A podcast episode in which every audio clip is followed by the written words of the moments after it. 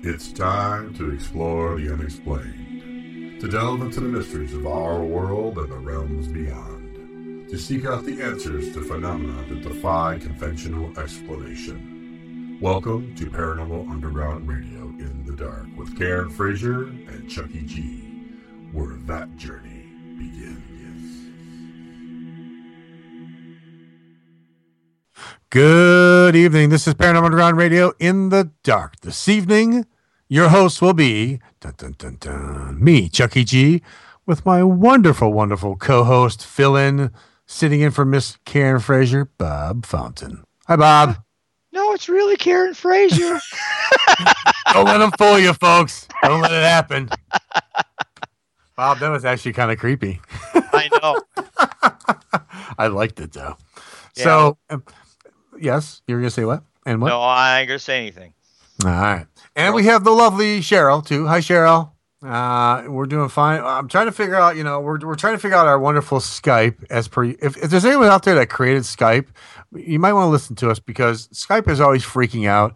Now we can see, uh, we can all see each other video wise, but now we're all like kind of like sat. We're not totally dark, but we're like in low light. How's that? So I don't know. I have just last idea what's going on. But anyways, It's kind of like the theme to the show, In the Dark Ah. Radio. Yeah, look at that. Maybe it was You meant go. to be that way. Thanks, Bob. Thanks for clearing that up. Um, so I wanted to tell you about something that happened uh, the other day, um, and this is in the world of my gifts um, that I was telling you off air, but I wanted to share it on air. Um, so okay, so the story goes without naming too many names. A person came to me, um, and, and just so you know, understand the moral to the story is if you have gifts and you're getting things and you're putting them out there, just make sure these people are writing these things down. They either come to them now or later, but they do make sense. Okay. And when you don't believe they make sense, it gets really confusing. And I'll show you. So uh, I was talking to somebody that I've never, t- I haven't talked to in a very long time. They said, "Oh, you're you're a, you're a psychic, and I, I would like to get you to read me." I'm like, "Okay, what do you want me to do?" They're like, "What's this? Can you read? Tell me if anybody's around me." And I'm like, "Yeah, sure." So, um, I took a minute or so, and all of a sudden I just hear this guy, George. He says, "Hey, I'm George. Uh, Tell her it's George," and I say hi. And then he shows me something to do with like eating, like sandwiches, like a little get together sandwiches, something like I don't know. So I told her. So she looks at me and she's like, I don't know what the heck you're talking about. So then she goes into like, you know, um, well, maybe it's my grandpa's name was Gene, you know, because there's the GE co- correlations, because sometimes the, the names do come out a little fuzzy. I'm like, well, maybe I just heard it wrong, you know, maybe it was Gene.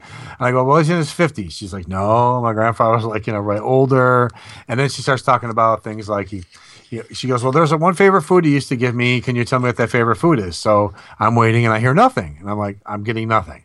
She's like, well, if, if it's him, he'll know. And I'm like, he's, the person's not saying anything. So she tells me it's like frog legs or something weird, you know. And I'm like, okay, well, it doesn't make any sense. She's like, well, I don't know. So we go our separate ways.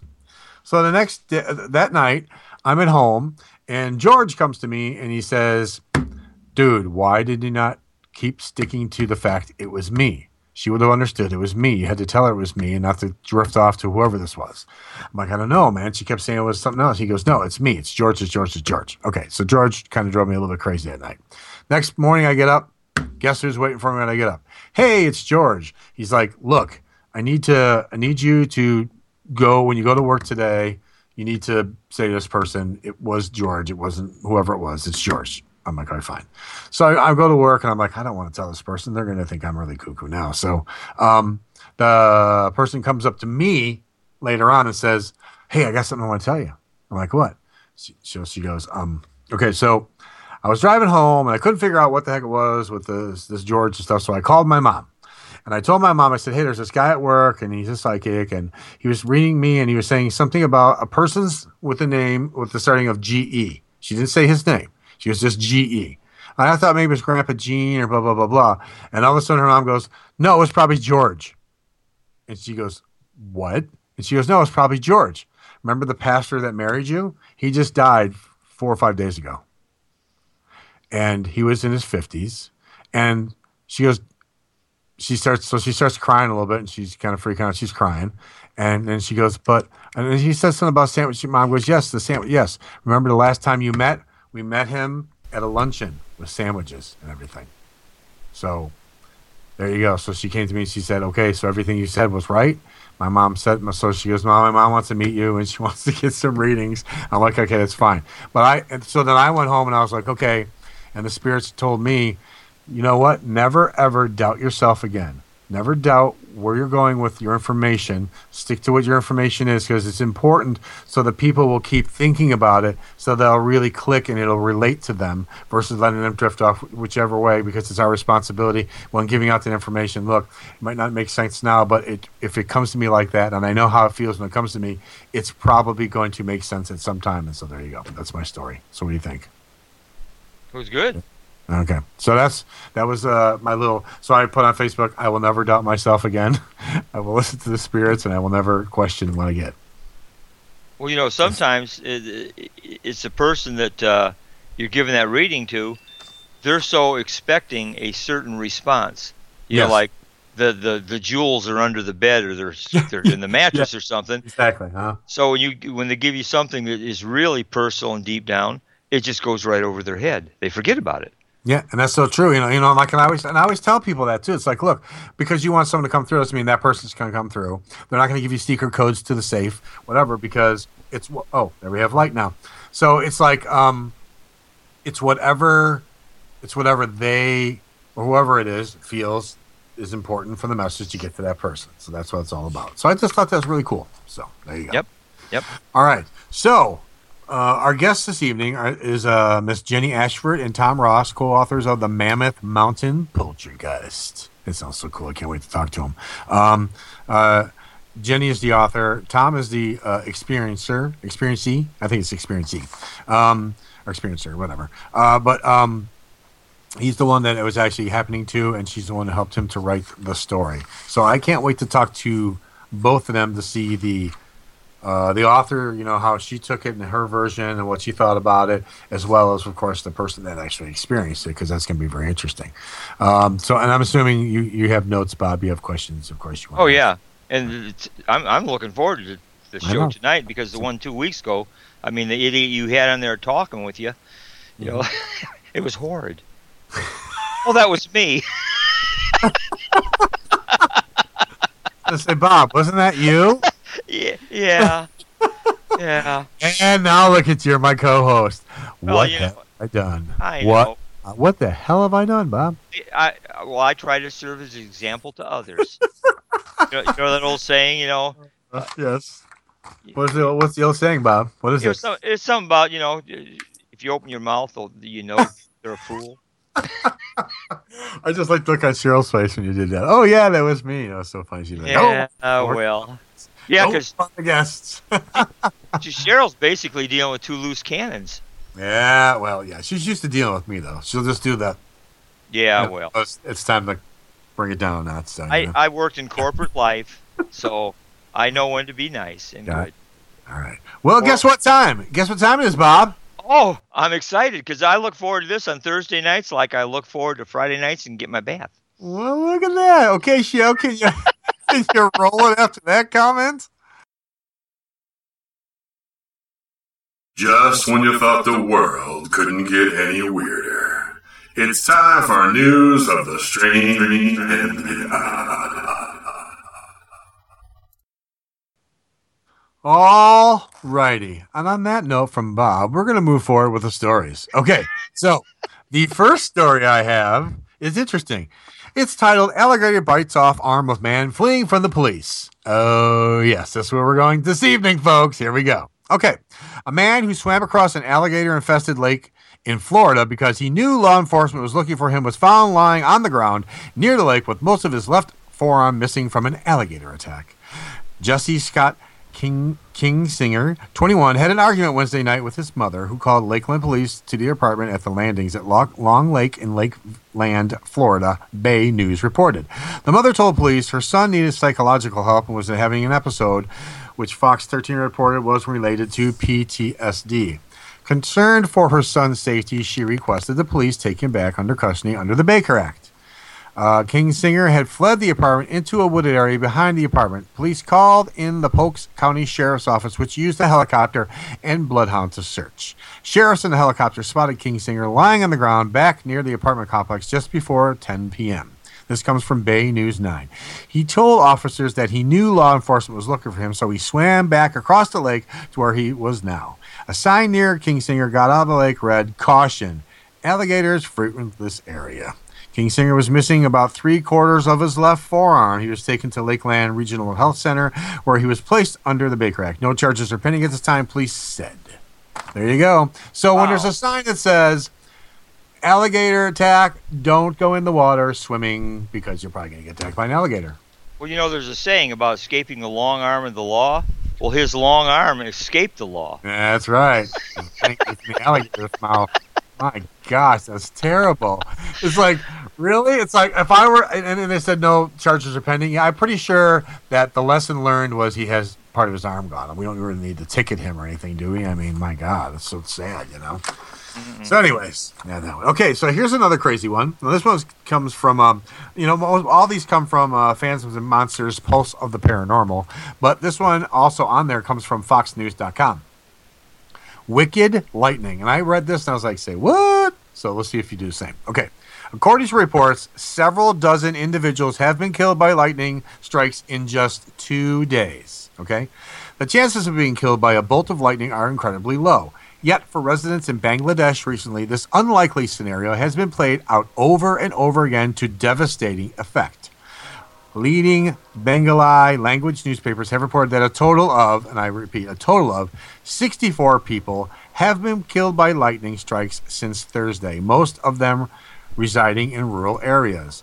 Factors contributing to this freak disaster are thought to include deforestation across the regions and a rise in the number of farmers working out in open fields using metal tools and equipment. Lightning strikes deaths are not something that the government typically monitors. However, after this incident, there are indications that they soon may change. We will make an effort so that the lightning strikes cannot be that big a threat in Bangladesh, uh, said Mohammed Riaz Ahmed, the country's disaster management chief. 64 people in like two days. Wow. I mean, you know, there's go ahead. there, there's a there's a video out there on the internet. It shows some guy walking through an alley. He got Mhm. struck twice by lightning. You see him get hit, drop to the ground, and a few seconds later he gets up and starts walking. He get he got hit a second time. Uh, That's crazy. I mean, because I know they're very, even you know, okay, they have the metal tools, you know, don't hold a lightning rod, whatever. But even with that, how it's very Yeah. rare that it actually hits you, anyways.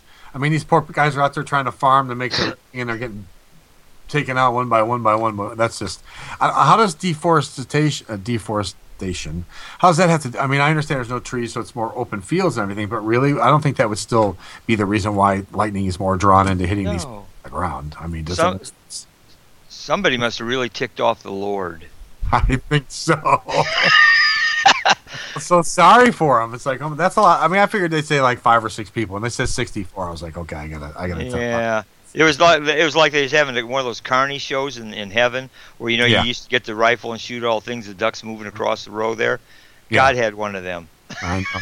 And I, feel, I, and I, and I feel like uh, all my news things because I just looked at the next, the next and last one, all have to do with crazy natural disasters on the planet for some reason. Because this one is swarm of aggressive bees attack a California town, Cheryl. Okay. Concord, California. How was that close to you? Oh, no, that's Okay. Northern California. A swarm of aggressive bees have been attacking a town in Northern California. Despite the swatting and spraying, the bees are relentless. Uh, got me in the eye, said Mike Malley, a Concord resident, as he was stung. And on Hitchcock Road, which is weird, in Concord, it seems everyone has felt their sting more than once. And some guys were getting stung like 10 times, you know, six, ten times right in a row. Bees are behind the deaths of two dogs and have attacked a number of people in Northern California. Police received the first calls about the aggressive bees on Friday, and from there it has only gotten worse. It's believed the insects are so called killer bees that took over a hive of ordinary honeybees in an amateur beekeeper's backyard. When the beekeeper removed the infiltrated hive, it left the bees with nowhere to go. The insects are behind the deaths of two dogs and have attacked a number of people, uh, said the mail carrier, which we said before. Climbing up on my hair, all over my head, I was running and screaming, she said. CBS News spokes, uh, spokesman online with professional beekeeper Norman Lott, who's helped ridding the neighborhood of the bees. He said he has never seen anything like it. This is a new situation that we're going to have to deal with, he said. Police have barred pedestrians from part of the neighborhood where most of the attacks have happened while beekeepers work to safely remove the bees. They're hopeful most of it, if not all the bees, will be out of the neighborhood by Sunday night. So there you go. I mean, it's like it's crazy town out there. We got guys getting arms with the alligators, bees attacking people, uh, lightning wiping people out. What, what's going on, man? What do you think? What do, you, do, you- do you remember the movie Frogs? Yes, with Ray Sa- Milland. Yes, I do. Sam Elliott, that was his very first movie. Was and it really? uh, yeah, it's where nature decided that humans were basically a problem, and all these animals started just uh, massacring everybody: spiders, frogs, everything. I, I, I'm I'm feeling that this is probably happening because it's like I That's mean, it. that's crazy. Uh, so I mean that's all I have in the, the news. Cheryl, what do you think about any of those? One or the especially the one about California. When I said, "Oh, it's California," you got to do it because you know it's it's for Cheryl. That was for you. Yeah. Now I'm worried about my son who moved back to I'm so California. sorry. Thanks for that. Good Yeah, job, Um, Doc. Good. They I- can usually they can usually tell killer bees though because they like Yeah. wear these little leather jackets and their antennae are greased back. oh, had the little swords on their back like ninjas. Yeah, their stingers don't just come out; they switch out with a s like a switchblade. Oh, killer bees! Look out! Here we go. Go. I think your stories Yes. are great, but I have to say I don't get why people swim where there's alligators. I mean, I I've never gotten that. You know, No. when, when there's a sign that says, "Hey, there's alligators. Don't go in there." But you Mm. know, you go in there anyway. yes. Yeah. I never did get that. Why do people do that? Did you ever see that TV show called uh, uh, uh, Swamp People? Yeah. Well, yeah, the Yes. movie. Yep. I saw the No. movie. Oh, Well, no, no, there a- right. oh no, that's the swamp. Same swamp thing. thing. I'm yes. sorry. It's Wrong okay. thing. Yeah, Yes. Sh- shoot them, shoot them. Yeah, these Right. these people go out there and they're holding a little line in a f- flimsy boat, trying to pull an alligator to the side to shoot it because Oh, they oh, get. that show, the reality show. Yes, I have seen a couple episodes of that. Yes, I have. It's. I don't like it. I don't like. I don't like to see alligators or people around alligators. They terrify me. I know. I don't see how those people in the parks do it. You know, they're like, Mhm. is the alligator show. Uh, This is what I get paid to do: is go out there and aggravate the alligators so they open their no, mouths. not me. I've seen too many of them where they're like, "Look, it's cool. I'll put my head in there," and then all of a sudden, bam, right on top of it. Yeah, I mean, seriously, you're putting Yeah, your head you- in an alligator's mouth. You have it coming. Sorry. And here I hand feed raccoons. Look at, yeah, and those things are dangerous too, man. Those things can take your take your face off, Bob. Bob, Bob I- is, is Doctor Doolittle, right, Bob? Yep. e- there's there's going to be before the night's out. There's going to be about four raccoons in here. That they come in, they want their uh, mar- giant marshmallows and their sugar donuts, and I usually hand feed them. I was going to take a picture, having a donut in my mouth and have them get it out, but their eyesight isn't that good, and I value my nose. Oh my So- gosh. well, I'm not- yeah. You swipe your nose off, saying, "Mmm, this is some nuts right here." Well, that's called thinning the herd. Hey, Bob. Yes. L- Liquor Man in chat wants to know how you're doing. Who? Liquor Man. Liquor man. Liquor man. Oh, that he's Like- one of our he's one of our team members. Like liquor store. he said Yes. you can't. He said you Do you- can't fix stupid. Wow. Do you re- do you remember? yeah. Well, now I know who it is for sure. yeah. There you See, go. see if next time I come in there and buy some rum, Scott. You know, you know who that is? Is I think it's his first time in chat. The article you had in Paranormal Underground on Covington Liquor. Oh yeah. Okay. He was a total skeptic of the paranormal, and after we did investigations, not only does he have his own equipment now, he's been on on investigations with me. Nice. Isn't that amazing how people go from like, oh, that's just silly to, oh my god. You know what I Yeah. mean? It's like that. It's just that simple, you know? It's Yep, like yep. you get get to, you know, I mean, well, I mean, it's hard for me to say it now because being psychic, I, I understand it on a whole different level than before when I was just doing my equipment. Um, it was one thing. And now that I do this, it's another. But I still like using my equipment. I like melding the two together because I still like affirmation, especially if you're dealing with a client, because the client wants affirmation. As much as they might believe you, whatever, they still would like to see it or hear, you know, because it's interesting. So, you know, I, I kind of meld the two together. But it, it's it's just something when when it when you're first when you're when you're your first experiences with it, it's always like kind of like your brain's just trying to formulate what's happening and it, it, it can't you know and that's Yeah. when you go okay well I, now, now i have to go to another realm because it's not fitting in the things i've learned you know It's like for you, Chuck, since since uh, your medium skills are picking in, your psychic abilities, Yeah. go into an investigation. you're looking at a totally different worldview now. Oh yeah, oh yeah. Like when I walk in, you know, and it's it's funny because it's not it's not like you can. I mean, you can you can shield yourself for negative energy and stuff, but there's no way that you can walk into a place and not pick up on something, like Yeah. and not pick up that energy. I already know, like I know what's kind of going on. I know where the areas sort of are, and sometimes the areas sort of are where the client's not even saying, but they're there. So now I just go and set up accordingly, and it usually winds up always like, you know, we just did a house and uh, we were downstairs and I was using the EchoVox, which I like to use because it's real time, and I find I'm getting a lot of good response and intelligence with it. And we were down there, and all of a sudden, uh, one of the client's dogs barks, and then you hear uh, I go, what was that? And the client goes, oh, that was my dog. And I'm, what's the dog's name? I'm like, oh, I don't know. And she's like, no, no, I wasn't asking you. I was asking the spe- the spirits. And then all of a sudden you hear the, the EchoVox go, peepers. And I look at her and she goes, that's my dog's name. And I'm like, are you kidding me? She goes, no, that's my dog's name. And I was like, oh my God. And then later on, the, the dogs run around again. You hear it bark. Then all of a sudden you hear the same voice go, dog, like really loud while we're standing there and all talking. I'm like, oh, so whoever it was was just was intelligently trying to interact with us and the dogs, and it was really cool. Was really Well, yeah, and, and the thing is, is you psychically can sense what's going on, but Oh, you still, you the other part of you still gets excited when some kind of a meter goes off, yes. verifying what you just psychically. It's it's like your verification that you're still psychic. yeah, it's like affirmation. Yeah, because I was like, I know I'm feeling energy, and then all of a sudden you hear that voice saying, you know, the dog, and I'm like, oh, see, I knew it. I knew it was right here. I knew it. You know, so.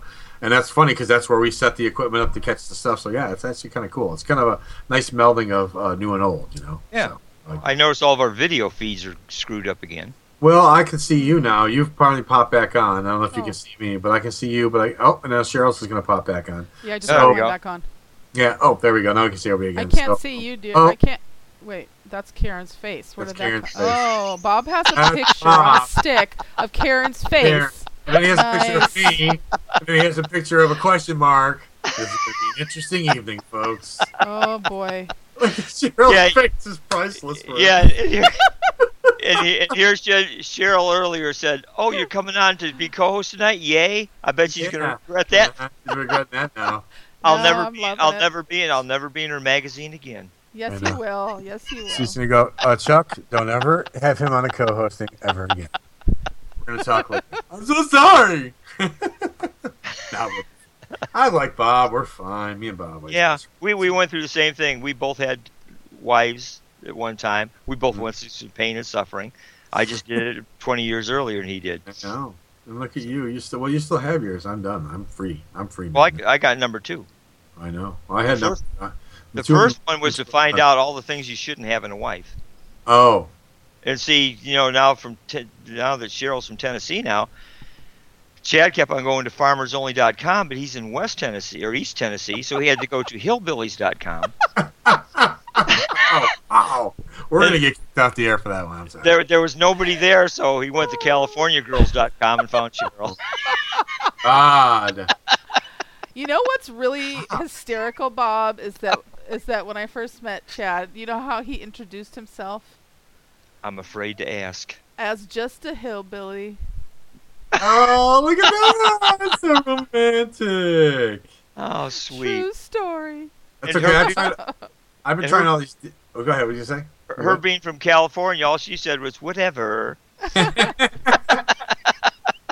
Well, I tried all these. I tried all these dating sites, and I'm telling you, no. No, oh, Okay, no. I, I'm on Match.com. I was trying that for a little while. Okay, and it's people like first they write, "Oh, I'm just a lovely person. I just want to be with somebody and get to know me. And I'm a funny person. You get to know me. I get to know you. Blah blah. It's all wonderful." Then you scroll down to what I want in a man. Must be athletic, uh, athletic and toned. Must uh, make 100k plus. Must have this. Must have. I'm like, it's like a laundry list for a Oh. sugar daddy. Yeah. I can't. I, I drive a 95 Buick with no paint on it. I'm slightly athletically toned at least, but I don't have 100K. Okay, I don't make that money. So I have nothing to offer. So now I'm just down there with this stupid face on the thing, and um, it's, it's whatever. Well, you know what I did out on, on my Facebook page for a while. My wife made me take it off. I got one of those uh, photo apps that age you, Yeah. and I took I took a picture of me and aged it like ten years, and then I took that picture and aged it ten years. Well, I did that about eight times, so I looked like the crypt keeper, and that's what and that's what I had out on Facebook is my my uh, Facebook page. And she goes, "My God, why'd you do that?" I said, "Well, that keeps the old ladies away." well, do you have one that goes backwards? Because maybe I could get a date then, because I ain't getting no dates this way. No, well, I got a friend, you know, that lives up in Chicago area. You mean? Oh, yeah, she's already got a hold of me. Now wait, is her? Why does it say Sammy when it's when it comes to me? It says Sammy, but her name is Sh- is it Cheryl or Sheila. Sheila? Yeah. Is well, she's, that, that, she's had some, she's had some stalkers in the past. Oh, okay. So she's, she's very careful. In fact, oh. her Facebook is a different name than what her real name is. Oh, okay. But, yeah, because she, she got a hold of me. And I said, yeah, I would like to. She gave me a phone number, said, would like to talk. I'm like, yeah, that would be cool because, you know, I could use a to get someone on the team from here because I'm using. it's funny because my, my friend Teresa, uh, who is my now my researcher from Indiana, who's also my student, who's also my friend now. Um, she does great my God, she does great background history and stuff. So, but anyways, and when you're uh, not doing, and, and, when you're not doing research, mm-hmm. she's into biking and physical exercise, which you are too. There you go. All right, sounds good. That's a plan. So, where's our guests? Well, we're we're gonna go to a break first, and then we're gonna have our guests because that's how it works here, Bob. I, I, I know. I'm I'm used to just listening. All right. Okay. Well, what we're gonna do? We're gonna go to take a break. And Then we come back. We're going to have our wonderful guests, Jenny Ashford and Tom Ross. You are listening to Paranormal Underground Radio in the dark on MixLR with me and Bob. We'll be right back.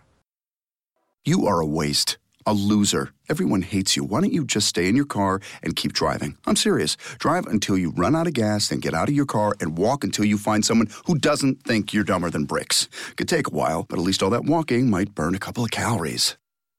You may not witness bullying like this every day. Your kids do. They want to help, but they don't know how. Visit stopbullying.gov to learn safe, simple ways your child can help stop bullying. Be more than a bystander at stopbullying.gov. A message from the Ad Council. Hi, this is Cheryl Knight, editor for Paranormal Underground magazine. And I'm Chad Wilson, Paranormal Underground magazine's publisher. Every month, Paranormal Underground magazine explores the unexplained by examining topics that range from haunted sites to ufology to cryptozoology. We also spotlight investigators and researchers who continue to pave the way in a field that seeks to answer some of life's most complex questions. If you want to read about topics like psychic phenomena, demonology, conspiracy theories, crystals and herbology, and much, much more, visit paranormalunderground.net and start exploring the unexplained today. Do you want to keep up with what's going on at Paranormal Underground? Then tweet us on Twitter at ParanormalUG. Or follow us on Facebook at Paranormal Underground. Meet us on MySpace, Paranormal Underground. There's no need to be in the dark about what's going on at Paranormal Underground. Join us on your favorite social networking site today.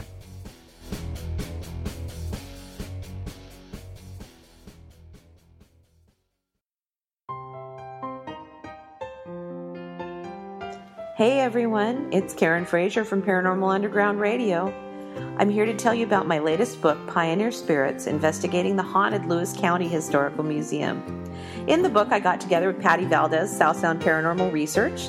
SSPR has actually interacted with the ghosts at the Lewis County Historical Museum for more than seven years, and the experiences that I've had there as a volunteer and paranormal investigator have been significant.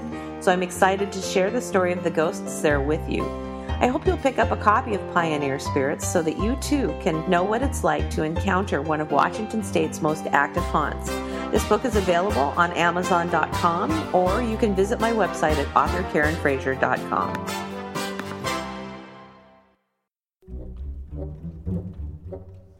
So, you're looking for the best in paranormal radio? Well, you just found it. Right here on Paranormal Underground Radio in the Dark. Join me, Chucky G, and my awesome co host, Karen Frazier, for topics ranging from the metaphysical to the unexplained.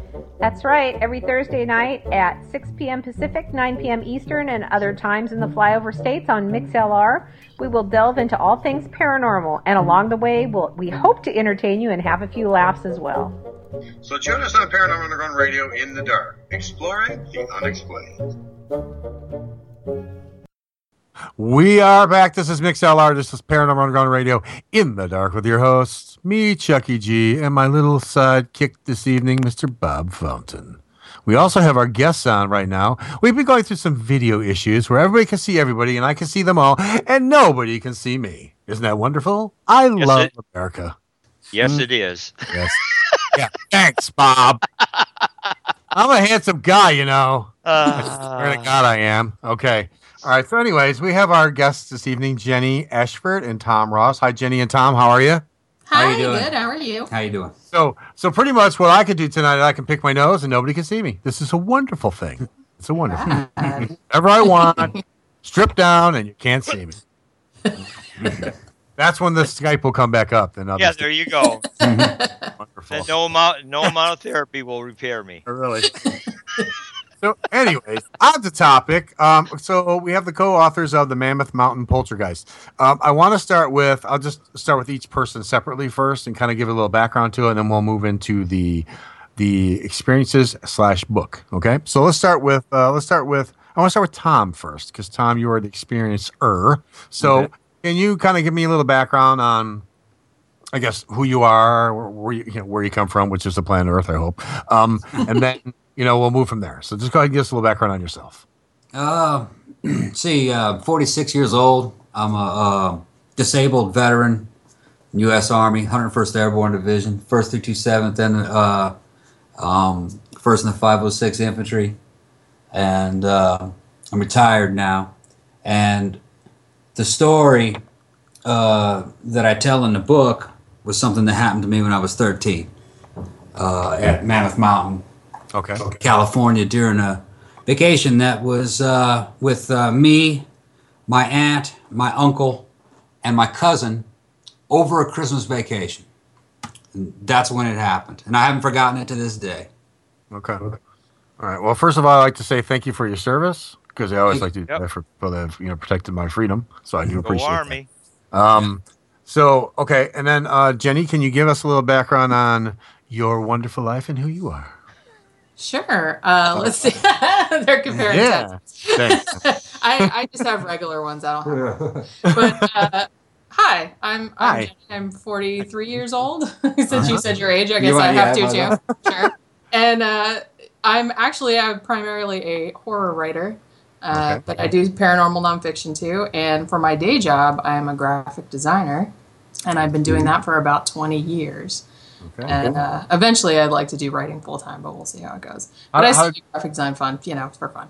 Well, how'd you get into writing? I mean, was it just I'm just I, one day? Hey, I just want to write, or was this something Actually, that I've been writing since I could write. That Oh. was pretty much all I ever wanted to do. I mean, I did the graphic design because it was something I was kind of interested in. I said, well, I- you know, I'll try to make money at writing, but I bet I'm not gonna, so I need something to fall back on, Okay. more or less. So, Gotcha. you know, I was like, well, graphic design seems a pretty safe thing.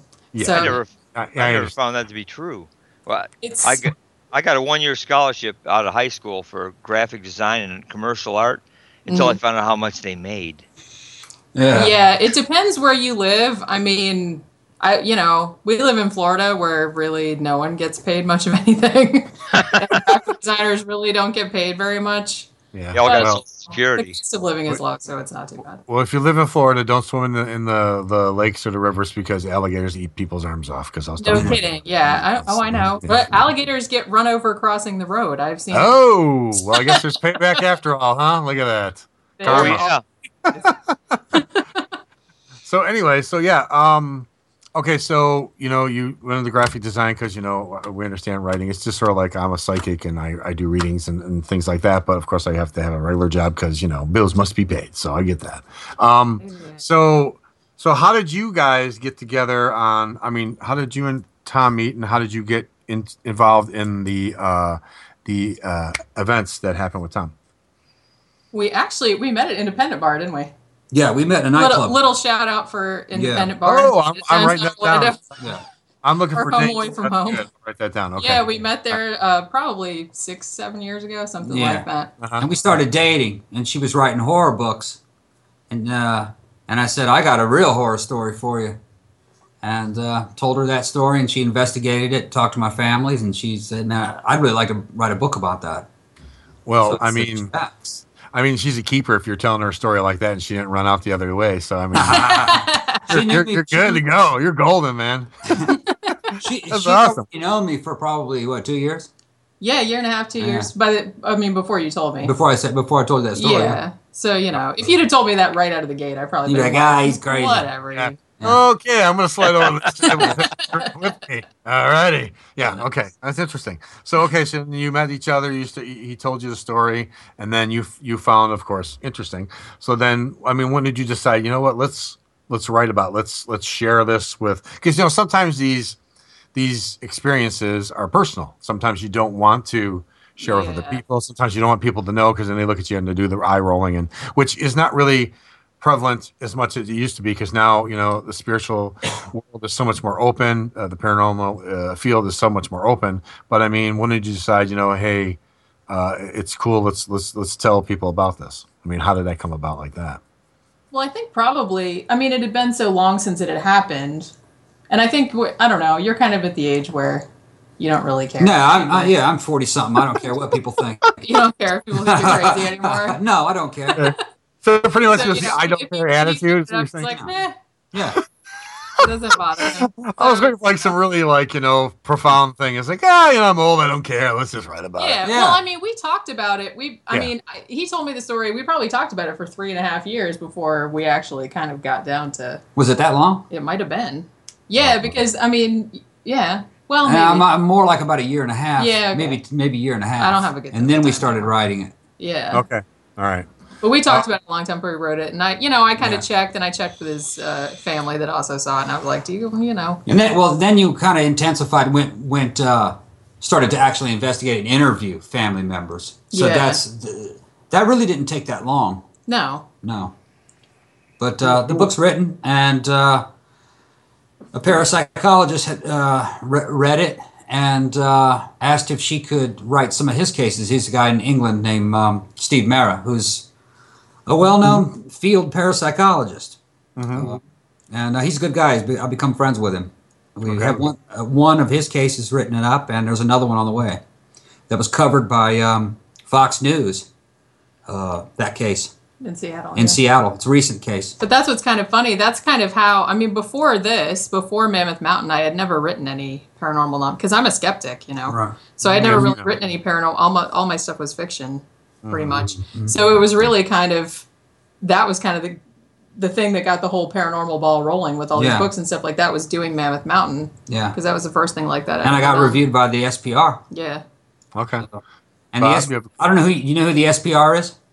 uh, no i do not Yeah. Society for Psych- Society for well, Psycho research. They- yeah, they're Okay. they're British uh, government-backed debunkers, really.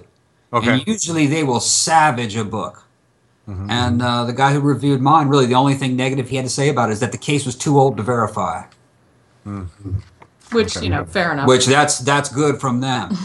hmm right bob you had a question Yeah, Jenny, writing horror stories. You started doing that long before you you oh yeah. delved into this.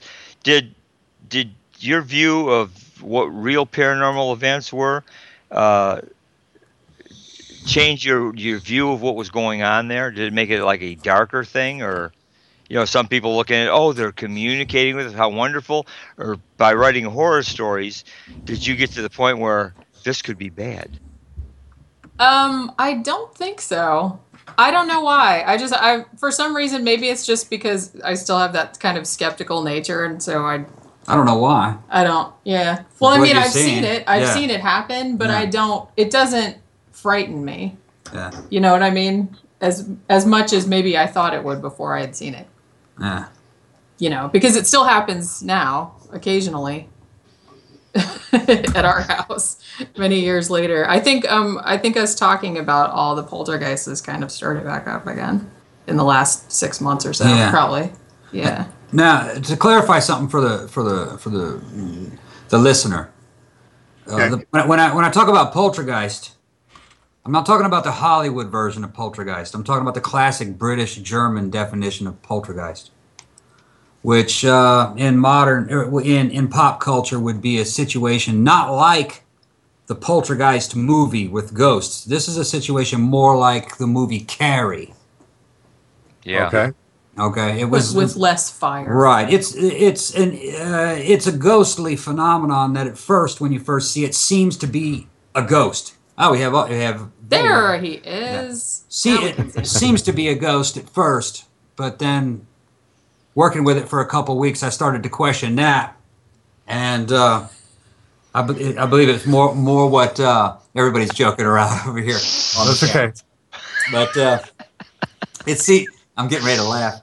But That's okay. uh, you can laugh, Tom. It's okay. it, it, uh, the, cl- the classic definition would be RSPK, which is recurrent spontaneous psychokinesis. But it's unconscious. It's under the control of the subconscious mind. Okay.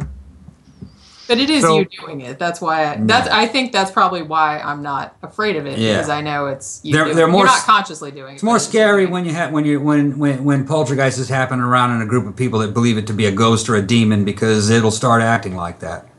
Mm-hmm. Yeah, it'll take on the. Go ahead, Bob. You Ta- said- Hey, hey, Tom. Uh, th- One of the questions, being prior military, I'm I'm Navy. Okay, yeah. My dad. uh, was he? yeah, USS Yorktown. I was on I was on a destroyer escort going across the Atlantic. But the the thing is, is with that military background, you know, you experience things and you're you're conditioned to deal with it.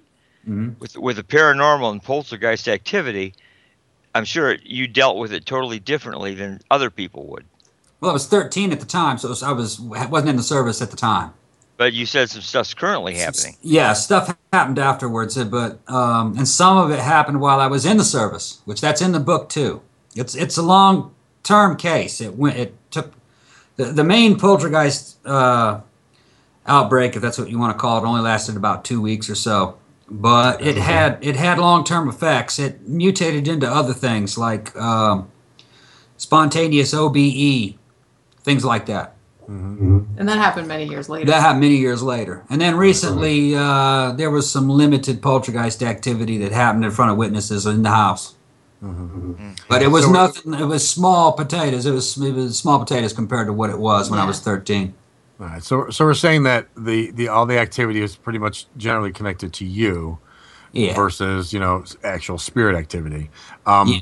Now you know with with when you're talking like the poltergeist and you're talking about uh, poltergeist activity, if it's connected to you, that's through it's through a thought process. Um, uh, if the thoughts get away from a person, um, they call them tulpas, where the thought process can take on a life of its own. Yeah. and it become its own. It, it actually becomes its own.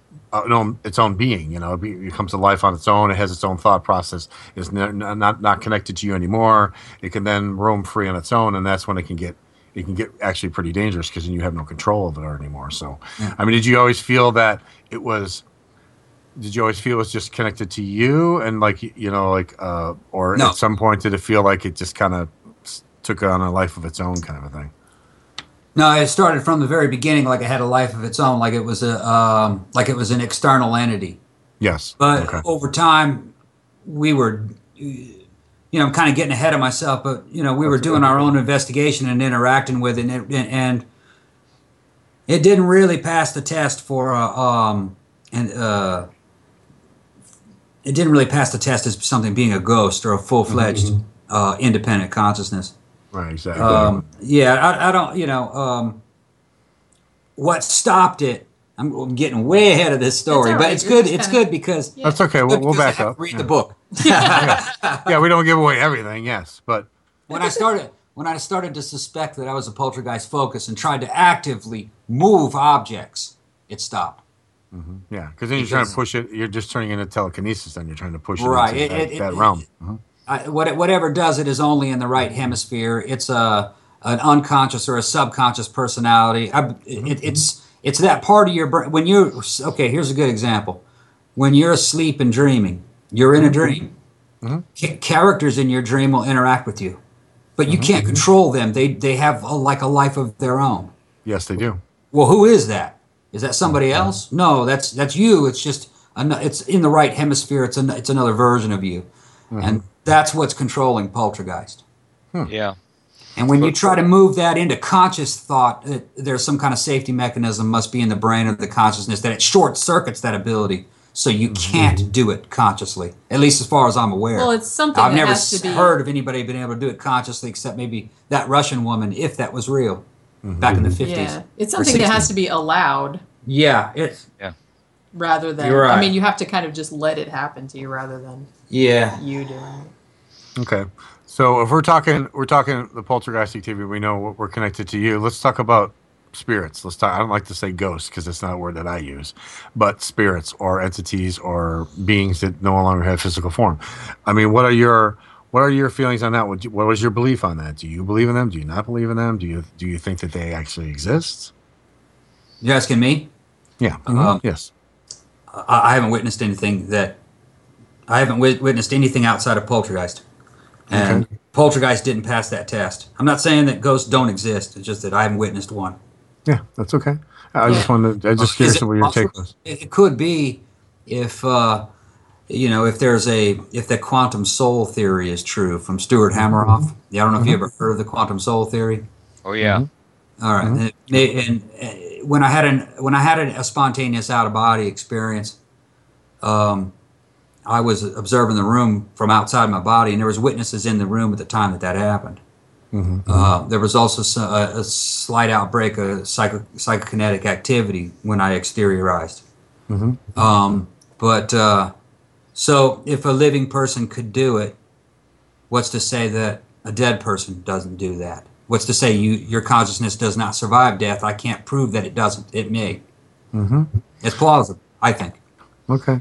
Um, what are your What are your feelings on that, Jenny? I mean, you're a skeptic, so I mean, where do you go with that? Yeah, I'm not sure. I mean, because of the way he has um, described his out of body experience to me, Mhm. I can see how maybe the consciousness could kind of survive outside of the body. Other than that, I'm I'm not so sure I'm down with, you know, ghosts or intelligent, you know, that could intelligently interact with you still. You know what I mean? It's kind of like I can see how maybe you go in a hundred year old castle and there's some kind of like recording of something Mhm. like happening over and over, like if something really traumatic happened there. Yeah, you're, ta- yeah, you're talking residual versus intelligent. yeah, but th- Yeah. you know, nothing that would like notice you or anything like that. It was just like playing out. Again, I can see that kind of being plausible, but I, you know, this kind of thing about ghosts like contacting people and telling them where there's buried treasure and stuff. Yeah, no, I don't. I don't think I can. Uh, I don't think I can get down with that. That's all right. Everybody's everybody's entitled to you know their, their belief process. You know, I don't have a problem with that. Um, so, uh, Bob, do you have any questions? Since uh, Yeah, your well- picture's kind well- of frozen, so I can't see you. Well, since you guys can't, you don't know us that well, but both uh, Chuck and me are paranormal investigators. We actually go out in these investigations with thousands of dollars of equipment, you know, and record things, EVPs, uh, pictures, and that. So we kind of understand where you're coming from with all this.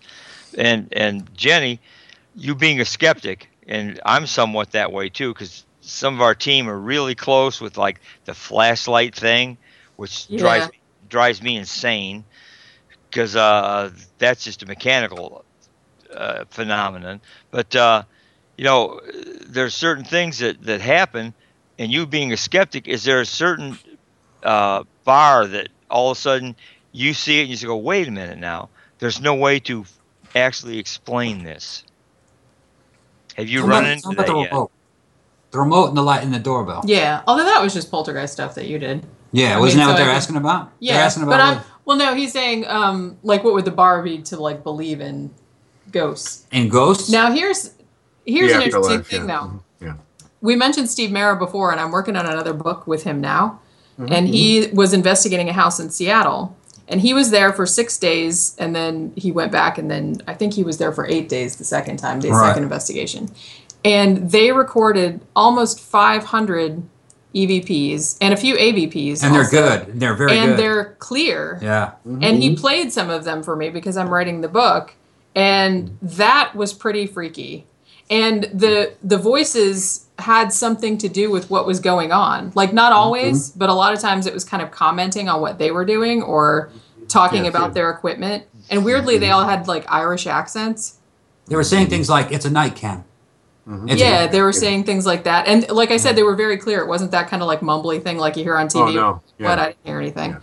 Yeah, these were like very clear voices. Yeah. And Yeah, he well- had like 500 of them. Does Yeah, that change do your mind on it? Huh? Does that change your mind a lot on?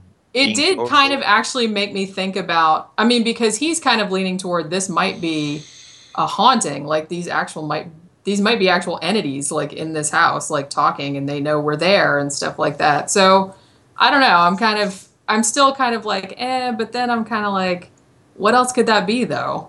Yeah. You know what I mean? And especially like all these comments that had to do with what they were talking about or what they were doing at the time. It was just so weird, and it was really creepy to hear them. I- I'm helping with on that book. I did all the audio uh, interviews with Steve, and I talked to the guy who owns the house. I saw I saw the photographs and the videos that were taken. It's not poltergeist. Yeah. It ha- it has certain elements of poltergeist in it, Yeah. but it's it's nothing like what I experienced. Well, it's Well, yeah, location based. It's Yeah. not based around the guy because well, it's seemingly, Seemingly, It's- because- it's hard to prove anything. because they think that the person that lived there before experienced Mm-hmm. things also. So they think it has something to do with the house or the land. there was a Actually- cabin well- there before the house. Yeah, the land, not the house, because the house is only ten years old. Yeah, well, I've had like um, you know, being an investigator for over thirty years, and I am a psychic, so um, I do understand where you're coming from. Until I had my own experiences, which kind of changed me to where I'm at. Um, but uh, on the investigator side of things, um, I have caught. I mean, my my when my EVPs are, if I even give them to a client, they have to be super clear. They have to be uh, intelligent, which I do get a lot of intelligence. They'll actually talk to me, call me by name. Um, they'll say things that are happening as it's happening. Like dog barks, we hear someone go, "Oh, a dog," and they're, that's what they're saying. "Oh, a dog," so they're knowing that the dog's there. So you know, we get a lot of this. I've gotten a lot of that over the years, over and over and over and over. So I mean, I'm very stringent. Before I became, before I started to. Uh, get my gifts uh, to which I use now, um, which I use those in con- in concurrent with the technology, and I can say, "Oh, I hear this, and this is what this person is," and then it comes through, and it's that person's name, and it's the same thing, and it's intelligent. Now I'm getting like multiple layers of things that I just just no way that uh, you you can explain this on a normal range. So I find it to be very interesting, you know. Um, let, let's let's do this. We, we it's at the top of the hour. Let's take a break, and then we'll we'll come back and we'll we'll talk some more. Okay, does that sound good? Okay, yeah, cool. All right, cool. So all right, so you guys, uh, so uh, you're listening to XLR Paranormal Underground Radio in the dark with your hosts Bob and Chucky G and our guests Jenny and Tom. We will be right back after this wonderful break that Cheryl set up for us. Go ahead, Cheryl. My name is Darrell E. Berry Jr., longtime practitioner, researcher, and explorer of things metaphysical, mystical, and cutting edge, and founder and director of Next to Density, a research, education, and development effort for personal and thus global progress, transformation, and development. My current and upcoming books include Travel Far, Classes on A Course in Miracles, and Next to Density. For my books and other writings, videos, interviews, public talks, and workshops, and to schedule for consultations, classes, and courses, visit darrelleberryjr.com or nextdensity.org. Next Density. Change yourself. Do you want to keep up with what's going on at Paranormal Underground? Then tweet us on Twitter at Paranormal UG. Or follow us on Facebook at Paranormal Underground. Meet us on MySpace, Paranormal Underground. There's no need to be in the dark about what's going on at Paranormal Underground. Join us on your favorite social networking site today.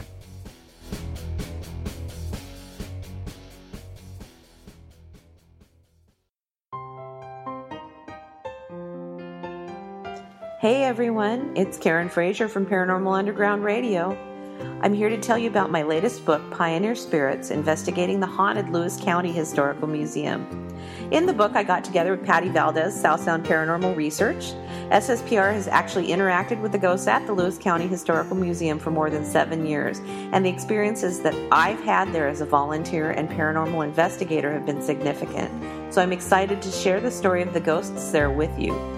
I hope you'll pick up a copy of Pioneer Spirits so that you too can know what it's like to encounter one of Washington State's most active haunts. This book is available on Amazon.com or you can visit my website at authorkarenfrazier.com.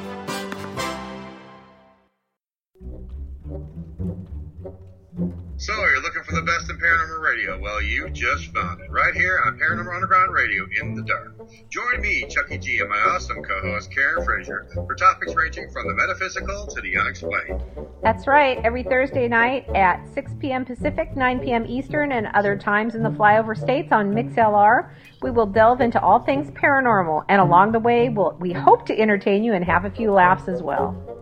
So, join us on Paranormal Underground Radio in the dark, exploring the unexplained.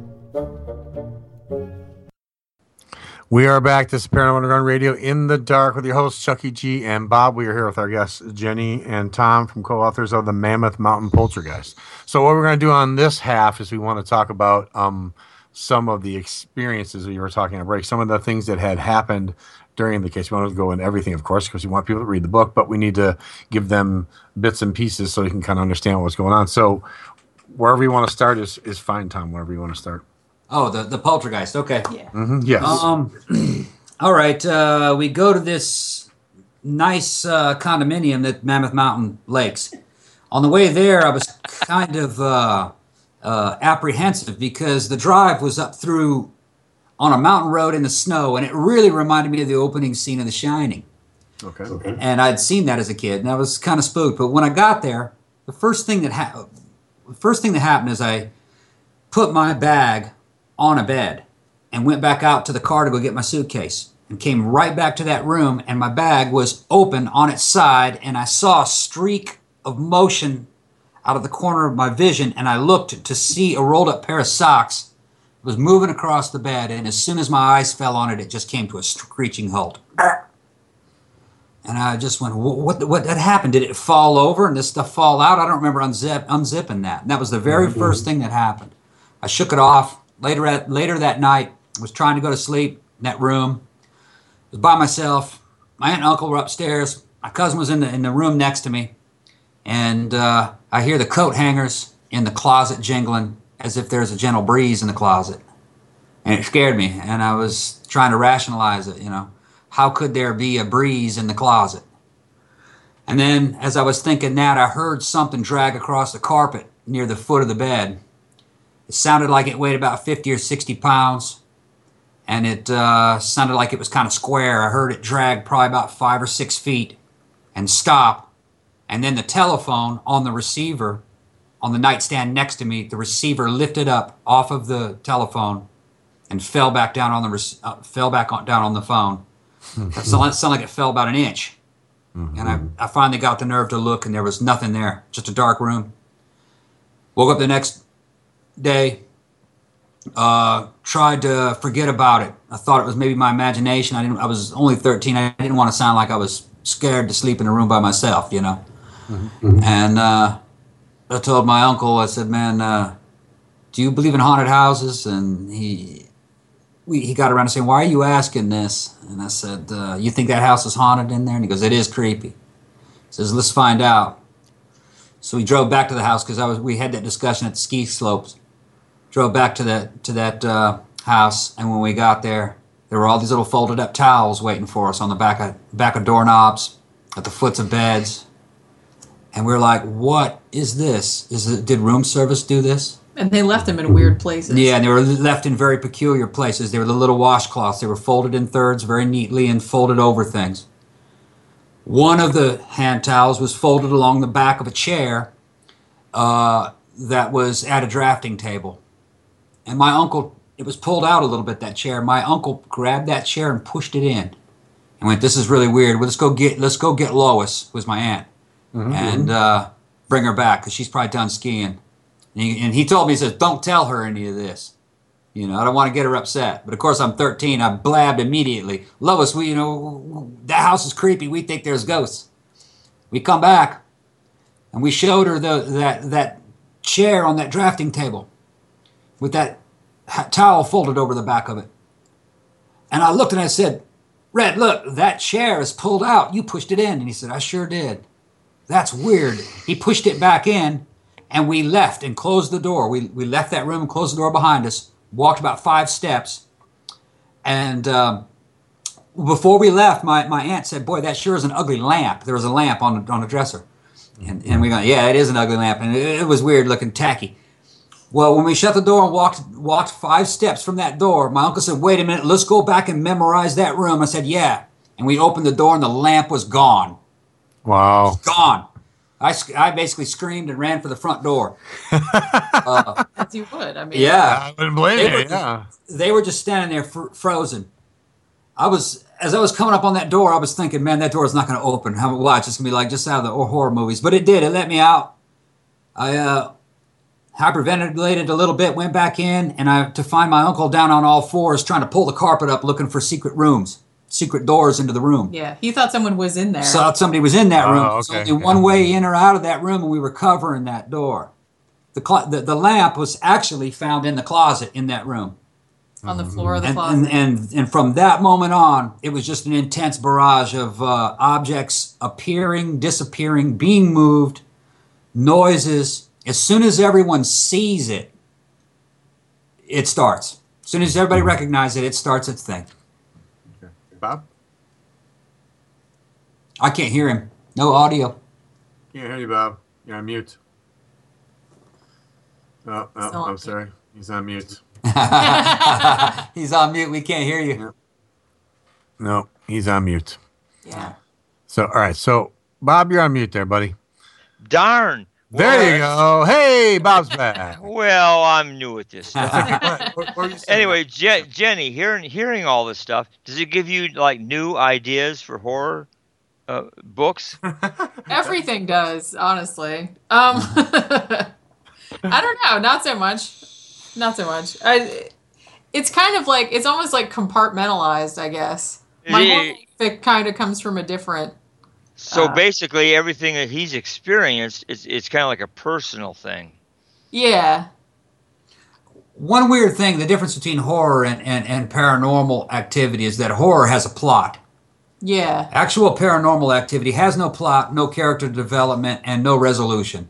Mm-hmm. Absolutely. It Yeah, begins, it like goes on, and then that's it. And then And Hey, there's never any resolution. Yeah. It does have screaming guys running out of buildings, though. I It's true. right? Yeah. There you go. All right. And it got worse. Read the book.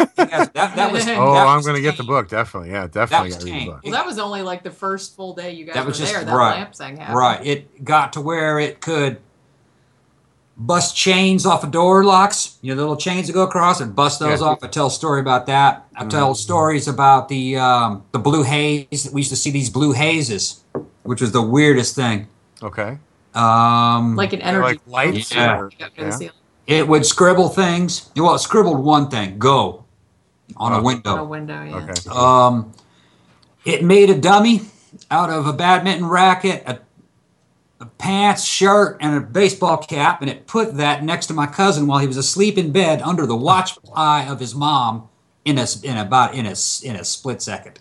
Wow. And all wow. that stuff had come from his from his room. Yeah, just assembled it. She was watching over him to make sure he was safe while I was sleeping when all this stuff was going on. Because we all ended up sleeping in the same room with the lights on, you know, in the living room a lot of times Right.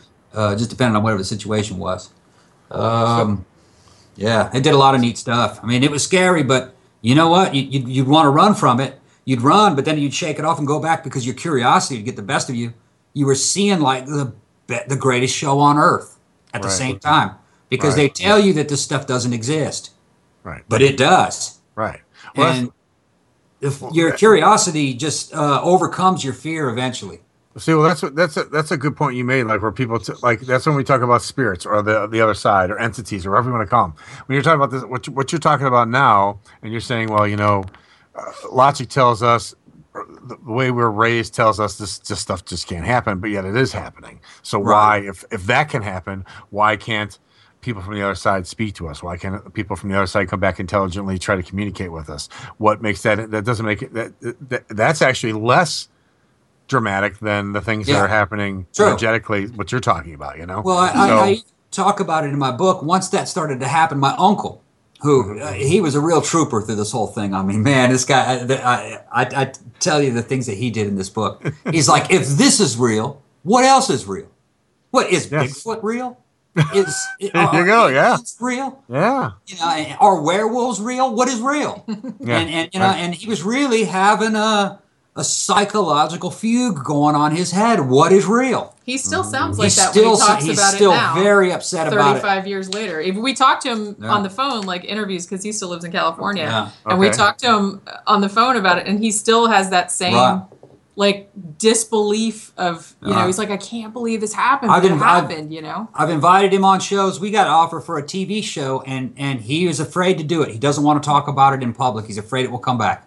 Yeah, he's Yeah, still Rob, you had a pretty weirded out. Yeah. Yeah. Yeah, uh, one of the things that that happened, it, it still happens today, correct?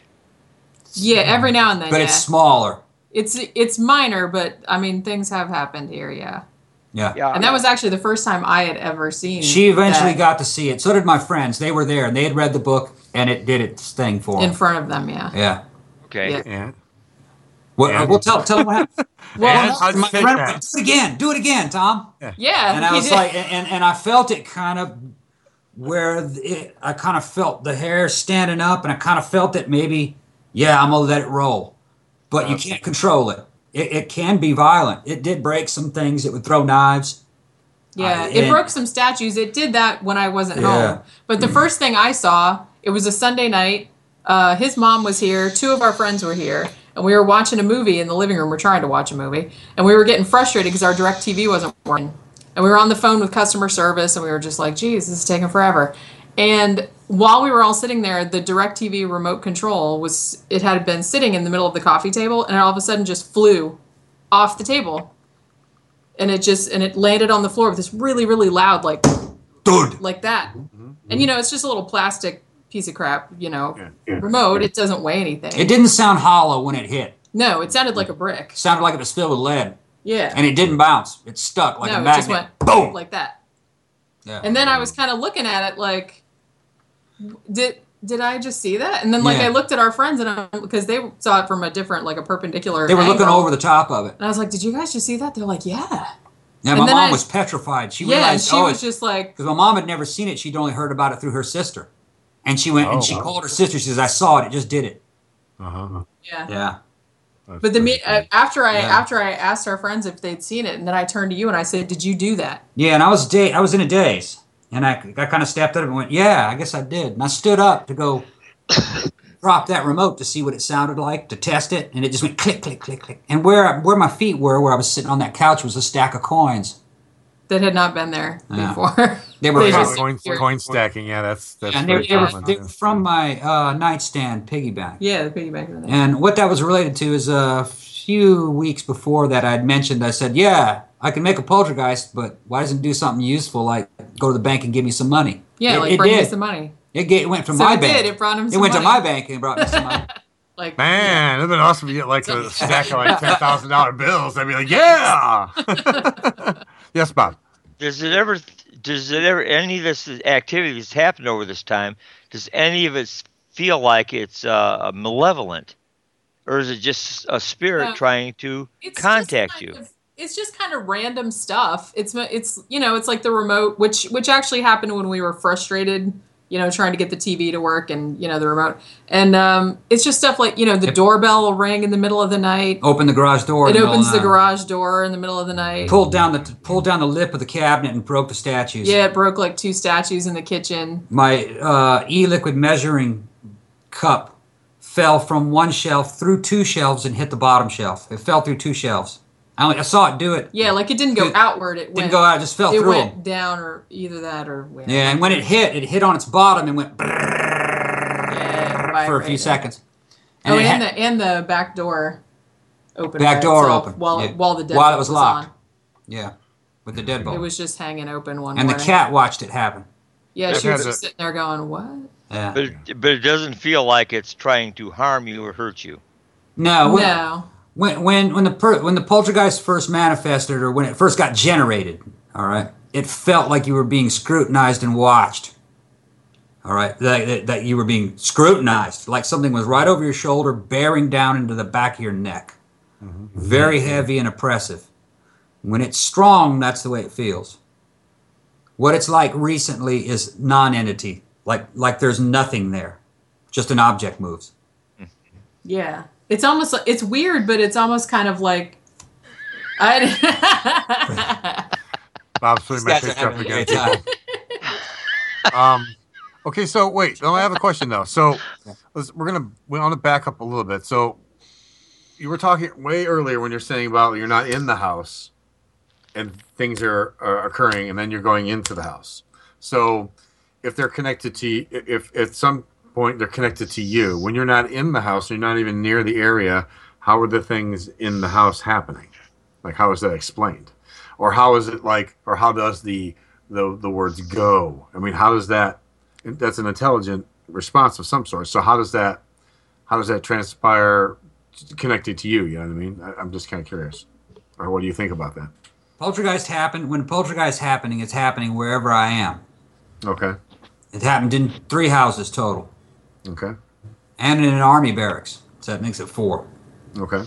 Um, it'll do things while you're in the house in into that in that particular house, and Yes. it'll happen in the room that you're in sometimes to an object that's just right behind you or beside you. It's not something that you actually have your eye on.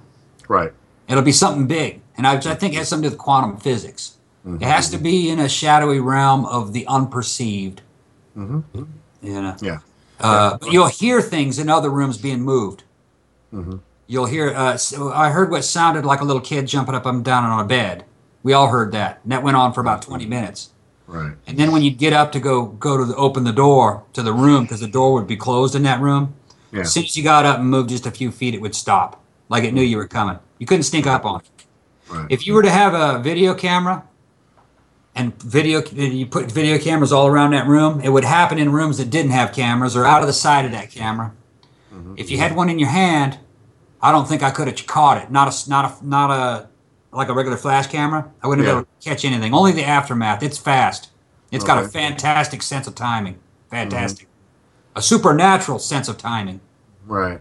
Now, when we're talking about, or so, okay, so I want to take a, a different angle to this. Mhm. So we're looking at it as um, it's, it's generating from you. Okay, the the, ener- the energy is generating from you, but when once the energy is generating from you, because we've talked about this in, in the paranormal realm, when we talk about quantum physics, we talk about the environment. We always try to look at the environment.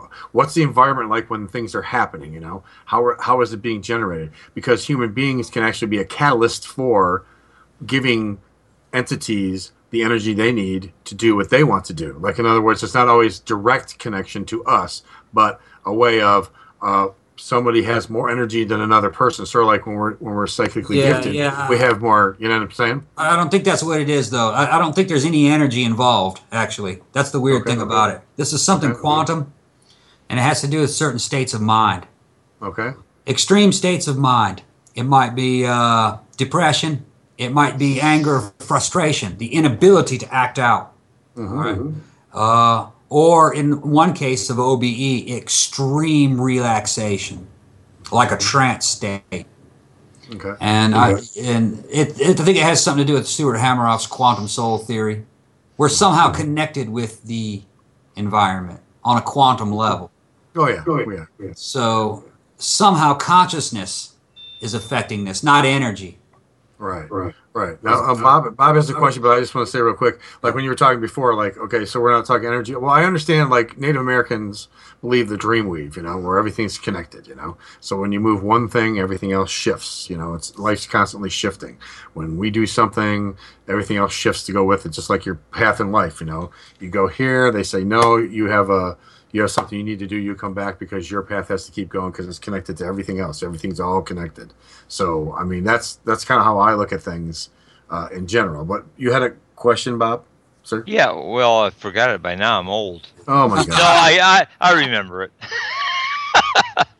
but talk about quantum physics. I, I'm right now. I'm reading a book called The Grand Illusion, which is a quantum. It's quantum physicists talking about the spiritual.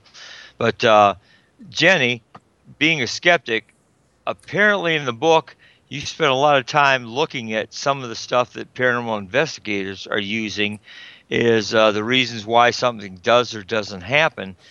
Uh, what's your view on it from some of the things that you've you found? And here, well, here's another interesting thing too. Um, from talking to Steve Mera about this, he is really. Um, I mean, one of his big things is that he thinks sometimes the poltergeists or the entities or whatever you want to call them are definitely intelligent, and he calls them evasive. He's like they're intelligent enough to know that they don't necessarily want to be caught on video. For that reason, um, he uses a lot of different kinds of uh, videos. He uses kind of old school stuff. He's analog and that kind of thing. And he uses things that don't necessarily look like cameras, like to try and kind of fool them. You know what I mean? Because Yeah. he's he's like the thing is, you know, every time you try to film them or you try to capture them, it's almost like they know and they don't want to be, or they can't. or they can't. I think they're they not allowed to. Yeah, I think they're not allowed to. Yeah. I think, That's I, think, what- I, think, yeah. I think it violates some. I think it violates if you if you're measuring something, you're fixing it in a place or a time. Mm-hmm. That's where that object is. Mm-hmm, things that are mm-hmm. not being observed by a conscious entity entity are in the same realm of wherever this is, and it can well, manipulate. it almost has That's to. what it seemed it like has to, to me. be like in the potential state. You it know, like in a can't be- potential state, Yeah, not it in can't be in like a fixed like state. whenever I saw something moving, in the mm-hmm, act of moving, I never saw it leave. I only saw it in motion or or or, or arriving. I never saw something through the whole phase pick up, move, and then land. You would I would just see see something landing. Boom. midair Right. see it landing. And sometimes it would come from an angle where it couldn't have come from.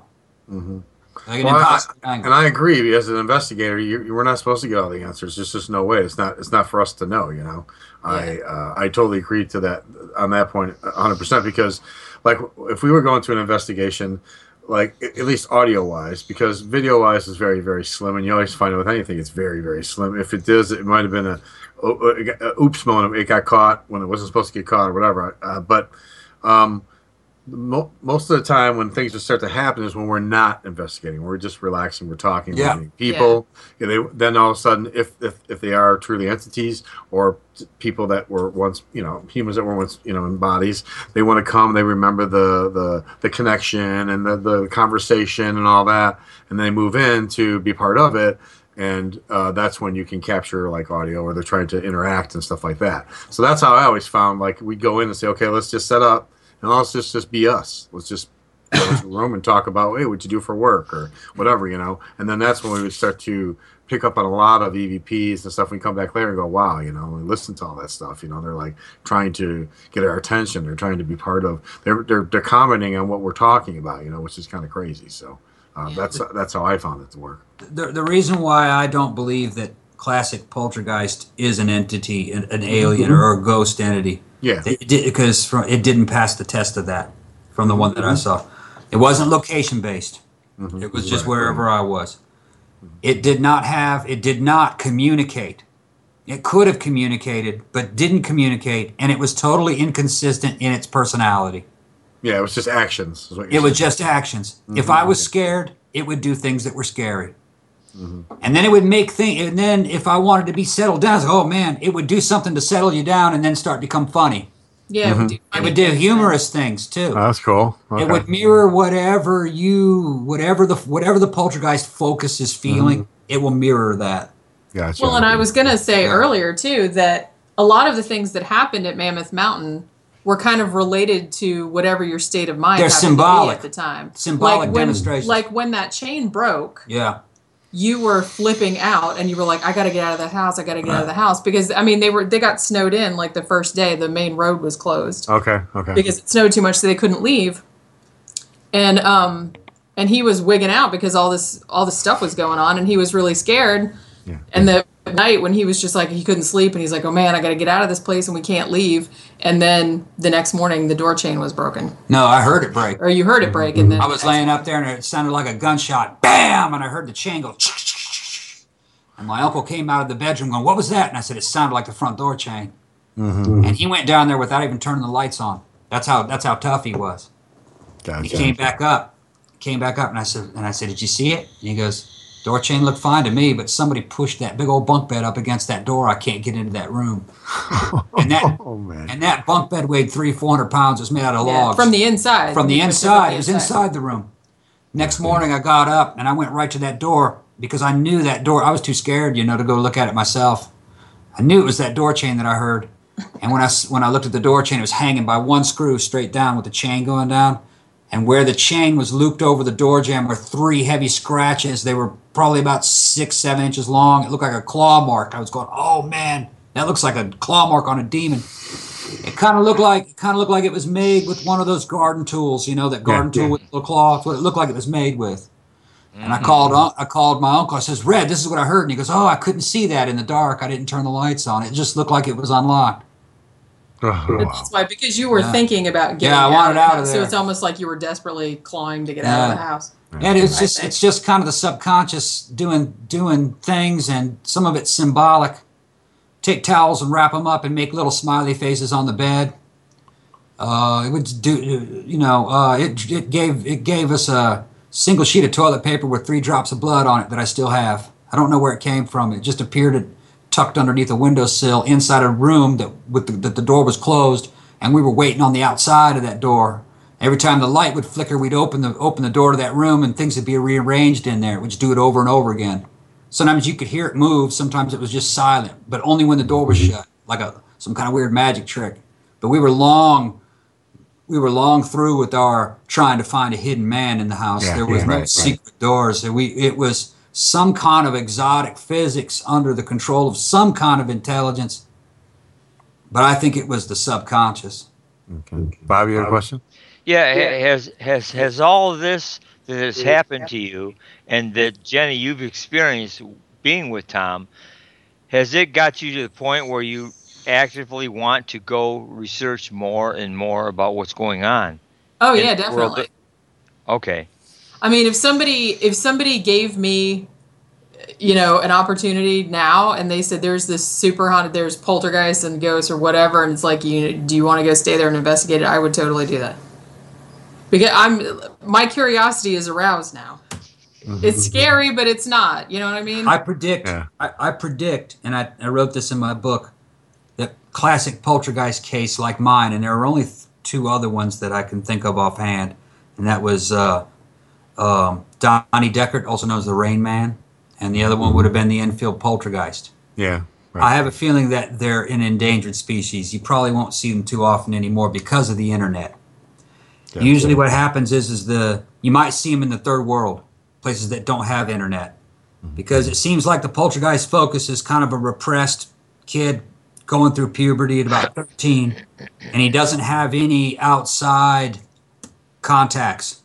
So It's this is a, form, a psychological form of acting out yeah, it's like you don't have an outlet for because there's no outlet. anger. They're always they're always high strung kids that are being kind of uh, suppressed. They're in a in a very tight family situation where there's lots of stresses involved. Family breakups, uh, you have to uh, bottle up emotions, things like that. Right. And the internet is the cause is allowing people to get on there in social media and express feelings to people that back in the early 80s and late 70s people kept bottled up. Yeah, we, yeah, we didn't have the internet in the seventies there. So. we didn't have any of that. So, it's sometime really quick because we're almost out of time. But it's it's at some point did going through this, uh, you know, and I don't want to give away too much away. But did you come to the realization, oh, it's me? So if I just stay calm, everything will be calm. You know what I mean? Or was that like what ended up happening when I was at my aunt's house, I noticed that I could predict what object would be moved next. And I told my uncle, I said, I think this thing's reading my mind. Okay. He said, What are you talking about? And I says, I, I knew it would do that. But he was kind of freaked out at the time. He kind of blew it off. Yeah, whatever. But did you see that? You know, that kind of stuff. Mm-hmm. I would look at objects and I would see what kind of looked like a little halo around them. I knew it wasn't there, but it looked like a clear kind of mirage, like an object standing out mm-hmm. to me. I'd look at it, and as soon as I'd look away and I'd look back at it, it'd be gone. That would be the next one to move. And I and I said to my and, and there'd be people in the room. This is this is happening in a room full of people. Yeah. And then that object is found in another room, and there's no way it could have made it to that location without being pa- without passing people or closed doors or, or walls. So it's like Right, it's teleporting. Ah, It's called an Mhm. apportation. Right. And then uh, that happened a few times, and I'm like, wait a minute. What if it's not reading my mind? What if I'm doing this? And I said, well, a, Jovan, a bottle of Jovan Musk moved. It appeared in the middle of a hallway as I came out of the bathroom, and I knew I didn't take it out with me. And it wasn't there when I just walked in. And I grabbed, I grabbed that Jovan Musk and I put it somewhere, and I says, I'm going to move that Jovan Musk with my mind into that other room. Mm-hmm. And it never moved. That was the last of that poltergeist act. Oh man. Yeah. Never did it again. See, if I'd known that, I would have As soon as you realize it, it As soon as you bring it to your conscious, as soon as you bring it into, you, as soon as you accept it and bring it into this realm of thought, it just short circuits it. Darn it! I would have said I, I need I need I need uh, stacks of twenties. Stacks of twenties, please. I, I, I think there That'd might be nice. I think there might be some kind of safety mechanism. Maybe you you can't consciously do it because it would it would threaten your survival. Because if a person could do that, I mean, a person could do that, they'd grab you and they'd dissect you to try to figure out how you were doing that. Yeah, we've And seen too many movies to know how that ends. Yeah. The government would get you. Yeah, definitely. Or you would just well, it's them? Yeah. unfortunately. I mean, we can keep talking and talking and talking, but it's that time. But before we let you guys go, we want you to be able to let people know where they can find the book, uh, Jenny, where they can find all the other things that you're doing. So this is time for just like they call it. sh- Uh, was it selfless? Is a shameless Plug it away. promotion? Yeah, shameless self- promotion. Shameless self promotion. There you go. There you go. The book and all my books are available on Amazon. They are all available in print versions and ebook versions. And I also have a website. It's just jennyashford.com, and that has links to all my books, has all my graphic design, it has stories, all kind of stuff. And I have a blog called Goddess of Hellfire where I review horror movies and just write about horror stuff But in general and paranormal stuff too. the paranormal nonfiction, two of them, hit, get him with that. Give him the titles and Yeah. Also, okay. Other than Mammoth Mountain Poltergeist, I also have a book called The Rochdale Poltergeist with Steve Mera, and it's about a British case uh, from 1996 in Manchester. And I'm also working on another book with him. Its working title is House of Fire and Whispers. It's about a case in Seattle. Ongoing case, An ongoing case that's still going on Yeah. right now. cool. So we're we're in, in the interview stage at the moment. Yeah. On that book, We're Should compiling be, all of Yeah, it. it should be out probably before the end of the Now, and all these books have photos in them uh, of the case. I think, yeah, they all have photos, don't they? Yeah. And this Cool. and the new one will have a bunch of photos in it too, and Right, maybe right. copies of case files and stuff. We'll see. Yeah. All right, cool. Well, I, I want to thank you guys for coming on. I, I, I, you guys are a lot of fun. I, uh, Oh, had a thanks. Thank you. We had a good time. It was it was very very interesting, especially after the video came on where you could see me. It was really wonderful. that was pretty weird. Just this little thing. Yeah, going you guys around. I know. showing funny Yeah. pictures to each other and stuff, making, making me laugh in front of the audience. well, that's good. We always like to keep our guests happy. You know what I mean? We We can't got give you cheese or wine, but you know. oh yeah, the tattoo show, yeah, or tattoo. Show off tattoos and big biceps. Yeah, me, me and me and Chuck uh, do uh, uh, uh, old guns. Uh, The- yeah. it? the old gun show. Young clothes. So, they, they, they're they're old, but they still fire. You know what I mean? That's what I'm Chuck, about. Chuck's Oh, in man, yeah, Chuck's in his fifties. I'm in I'm in the late sixties. So Yeah. we we try to Yeah. check each other out. I'm for, you know, as soon as you hit 45, a guy has a right to have old man muscle. Thank you. It's like a There you certain type of old man strength. Oh, is that what it is? okay, I remember. I, I'm 56, so I'm still going, so I'm, I'm okay right now. But you know, eventually, it's that, that Jenny's got some tattoos that make us feel. I know she's got the whole. I, I want Well, the whole. this, They're Yeah. all sleeves, all yes, yeah, half sleeves, Yeah, half, half sleeves. sleeves. That took ten hours, and I had it. I did it in one sitting. Yeah. I did that too. I, I I got one of my ex-wife. It's a dragon. Wow. And it took me- okay. it took me an hour and a half nonstop. That is so wonderful, Bob. hey, what can I say? My kids hate it. All right. Well, I, I, I want to thank you guys for coming on. I wish you a good evening, and I'm gonna go be looking for this book after we get off the air here. We see you love it. guys again. Yeah. Yes, yeah. definitely. All right. Cool. All right. Well, right, thanks a lot, guys. If you have any questions on my book, contact me on Facebook. Okay, I'm gonna find you. Thanks, right. man. All right. All right. Bye. Bye. Okay, Mr. Bob. Hey, did I do okay? You did fine. Fantastic. I Wonderful. mean, should I put put up the picture of Karen again? Don't, don't put the picture. oh Float- my God! It's a floating. Floating Karen. Karen, just so you know, if you're listening, I had nothing to do with this. so next week when you come on, don't be mad at me. Yeah, I'm going Uh, to hell, right? It's creepy. It's like, like your head on Bob's muscles. It's just wrong. Too many ways. Yeah, Cheryl. Never. I'm never gonna have an article published in a magazine again. Nope, cutting you off, man. That's it. Hey, Bob, I don't have a problem with you holding up a, ki- a picture of Karen. There's nothing wrong with that. Yeah, I, I got Oh. two articles you haven't published yet. yeah, they're they're in the works. Are they? Yeah, it's when you p- hold up the picture of Chuck and Chuck sitting right next to you. That's what freaks me out. Well, that freaked me out too. Yeah. It's my doppelganger. doppelganger, Bob. Yeah, what can I say? We, we Well, both yes. kind of like we're old dudes Yeah, wait a with minute. phenomenal muscles. I mean, Yeah. Two Yeah. chucks? Come on. How can you get wrong with Chuck? Seriously, really? Just I mean, giving just one- giving you a hard time. It's just like Jay's potato chips. One is not enough, okay? There you go. There you There you go. go. They can't just one. Yes. So, Cheryl, do yeah, we, but uh, what'd you say, Tom? yeah, but uh, yeah, you guys are going to love my book. That that is an absolutely true case. Everything in that book is really happened, All right. and it is slightly censored for the public. Certain I just- personal I- stuff you have to. I can't wait I to just, read it. I just bought it today, and I didn't Yeah. have time to read it yet. But so there's censored stuff in there. Well, there's certain there's no. I'm saying there's certain family details that I didn't leave it. I didn't leave in there. Okay. I don't. I don't give the true name or the location of the place where this Okay. happened. It's I for law for understand legal purposes. Yeah, we there's didn't wanna things get like sued. that. Is, There's is, things like that. But every Yeah, as an But every- investigator, what I do is I make I have people sign things, say what can we say and what we can't say. So I understand what you're Right. Yeah.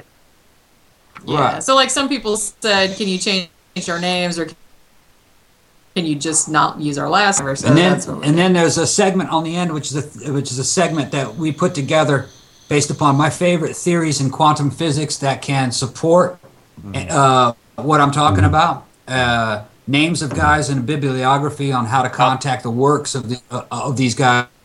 Gotcha. Uh, and uh, to explain what it was that we saw. So and that was one of the things that SPR gave us fucking five stars for. Yeah, I is spent- that I- uh, it's a really good big, bibliography. I actually wrote it for parapsychologists, field parapsychologists. But I wanted to go ahead and let the public have it too. We're having fun with it, you know, and it, and it led to writing more books that are interesting cases, you know. Yeah, I spent hours But and uh, hours. I wanted to cle- I wanted to clear up because in in in in the, in, in the modern culture going on right now, they're confusing pol- pol- poltergeist with haunting. There's Yeah. as if it's one and the same. You, have, Yep. you have to take it back to the original European investigations by the Germans and the British. They were the masters at it.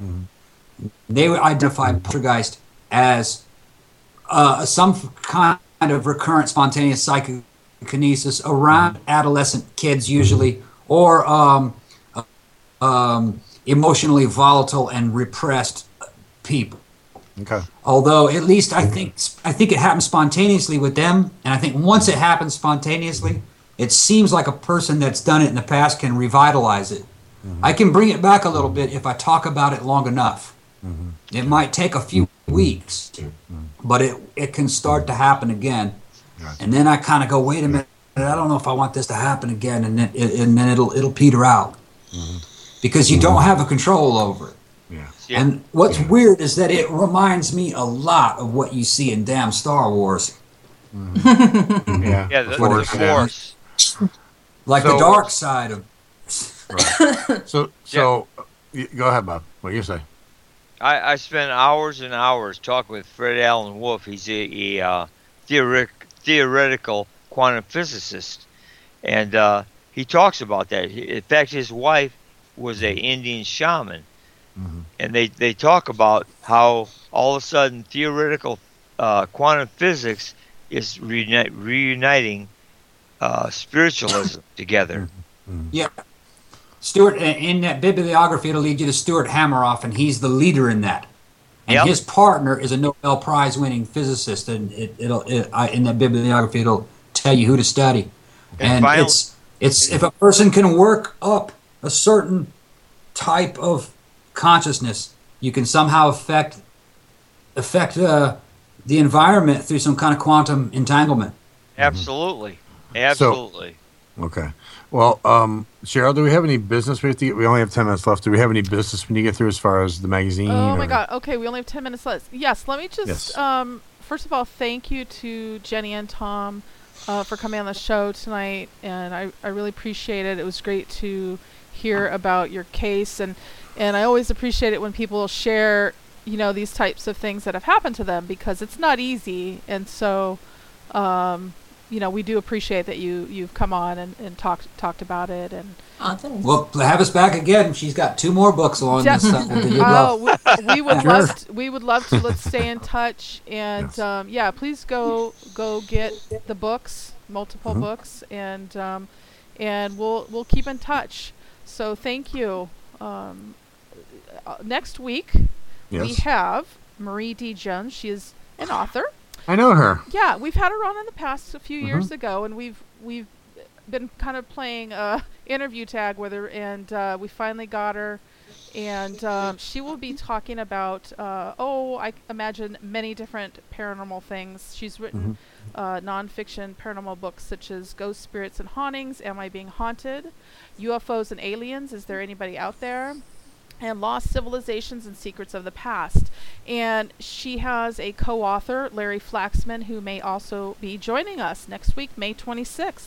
Okay, cool. Yeah, yeah. So, uh, uh, uh, what what anything happened with the magazine? I know we're a little behind because of uh, you know trips and such. and- Yes, yes. Uh, we are working on our May issue, um, and so you can go to paranormalunderground.net and be on the lookout for that. All of our past issues are there as well. Okay. Or you can go to magcloud.com and buy a print on demand issue and Mhm. get a paper copy mailed to you. Well, look at that! I know, and, and, and believe it or not, I'm actually going to get an article to you so I can finally get back in there again. Whoa. I know. It's like I missed. Nice. It. I've missed. a Am few I going to have an but, article? Yeah, no, Bob. no, you're Bob. done. You're I'm, done. I'm done. sir. After tonight, I'm screwed. no, I have two more articles I think from you uh, regarding some cases that you investigated, and one is either going to be in May or June, and then the other one is probably July. Well, I know one's going to have to be because it was just uh, one page after another. It was nine pages long. Yeah, so that'll be broken up. Yeah, So, yeah. no kidding. Yeah. God, yeah, I gotta, I gotta, I have to get an article in. So, um, yeah, I'll, I'll get something. I promise. Yes, pl- please do. We love your articles. Please send them. Thank them you. Yes, thank you very much. It's called the, the Dark Column, the Dark Corner. Sorry, I was like, wait a minute. Dark column. Dark- you the you Dark haven't written Corner. it so Column's long. called Dark Corner. There you You've go. forgotten your own column name. I forgot. Uh, well, see, Chuck, I like one of my articles in there because that's less like three pages less I have to read. I see how that works. If It's your article. I have to read it. You read mine, right? I mean, you read mine. Oh, okay. I thought you just said it was smaller. I, I read yours, I just don't read mine. Okay. I, I don't read mine either. I just put them in there and say what. No. All right. So, so next week is. Do we have anybody uh, beyond? Right the bottle. Who's the next? Right for. We don't. We we actually are going to start booking guests again, uh, starting in June. If you have a guest suggestion, Bob, I have your guest suggestion. I'm getting on that. Um, please email editor at paranormalunderground.net. Who do you want to hear from? And we'll reach out to them and see if they will talk to us. I just wanted to get Erin Ryder on the show from uh, Mythic. She's on Myth Explorer now. She was on Destination Truth and stuff like that. I would, okay, I remember from Destination Truth. What's Myth Explorer? Explorer is like where she goes to. I don't know if it's supposed to be real or not real, but it's like these little like web, it's a web series, and she Oh, goes okay. to the island where King Kong was. I'm and it's it it's actually like the real thing, and they get on the lot and they find like a jeep and a smash jeep and all that. Like it's not, it- you know, the the island was supposed to be real. Blah, blah, blah. Next, you're going to go to Metropolis and look for Yeah, it's all like documentary style. It's like really cool. So I don't even care if it's not real. I like it. I want it to be real. Yeah. Maybe I can Make it be real. There you go. See? yeah. All right, I wrote that down. Yeah, there you go, Erin Ryder. See, Because I know like we that. had, well, we had Josh Gates on the cover of the magazine. We've never had on the show. That guy's Yep. like impossible. to get. No, not that we haven't tried. Yes, I know, like a million times. And how about Nick Groff? We tried to still, we're still, gonna still try to get him. Or We've he has. got Nick has been on the show before. yes, that Uh, when I it's was. been quite quite a number of years ago, but we could try again if you like. Or Aaron Goodwin. I like Aaron. Aaron, He's just, ha- Aaron has been on the show. Yes, yeah. See, that was before my time. that was before your time. That's How when I about had Lin- my own little tiny show. That was How about Linda Moulton Howe?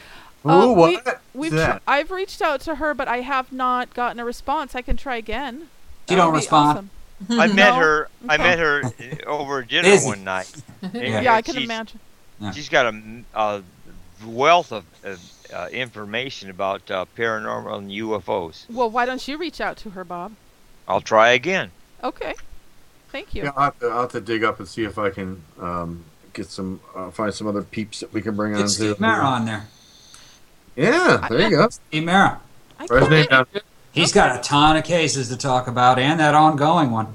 I can't. I don't know if I've ever emailed him and requested an interview. I I, I know I've heard in of him. contact with him. I Yeah, mean, we're his but I don't- publicist. Yeah. Okay, I don't remember though if I've actually tried to Yeah. to email him, but I I Wait. just wrote him down. I would think. You, I think you want Jenny and Tom back on.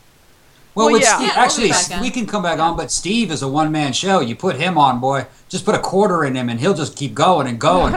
Oh, I like those shows. those I like those. Here's one question, Steve. Go, and then I just sit back and go. and- and Oh he's yeah. and he's got the Brit, he's got the British accent, and Oh, he, that's what he thought. shows up in his suit, and oh, he's fantastic. Whoa, nice. Yeah, he's fantastic. Love But Steve. you know, you, well, you know what I like is, is Jenny is somewhat of a skeptic, Yeah. which helps because a, a lot of times somebody in there that goes to the paranormal investigation, as soon as they see something move or bump, all of a sudden it's paranormal. Well, Jenny's smart enough to understand there's all kinds of other things going on there.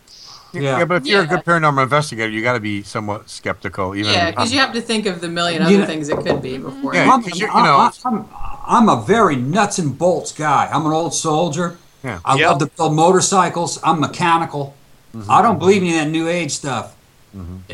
Seeing that poltergeist, had I not seen that myself, I wouldn't consider any of this stuff real. Yeah. None of well, it. You, exactly. well, you and me, now, Tom. no, it's pretty much all of it's plausible. Uh, I just divide it in between stuff that I've seen and stuff that I haven't seen. That's, and that's people, you you have to remember too. If you're a paranormal investigator you- and you're brought into someone's home because they're they're afraid of the living in their own home, which is terrible as it is, you want to go in there and you want to help them in whatever way is necessary, and you want to look at all the obvious first and break it all down. You know, I mean, the, the percentage of the, the of paranormal experiences in a home when you're doing investigations is like one percent. You know.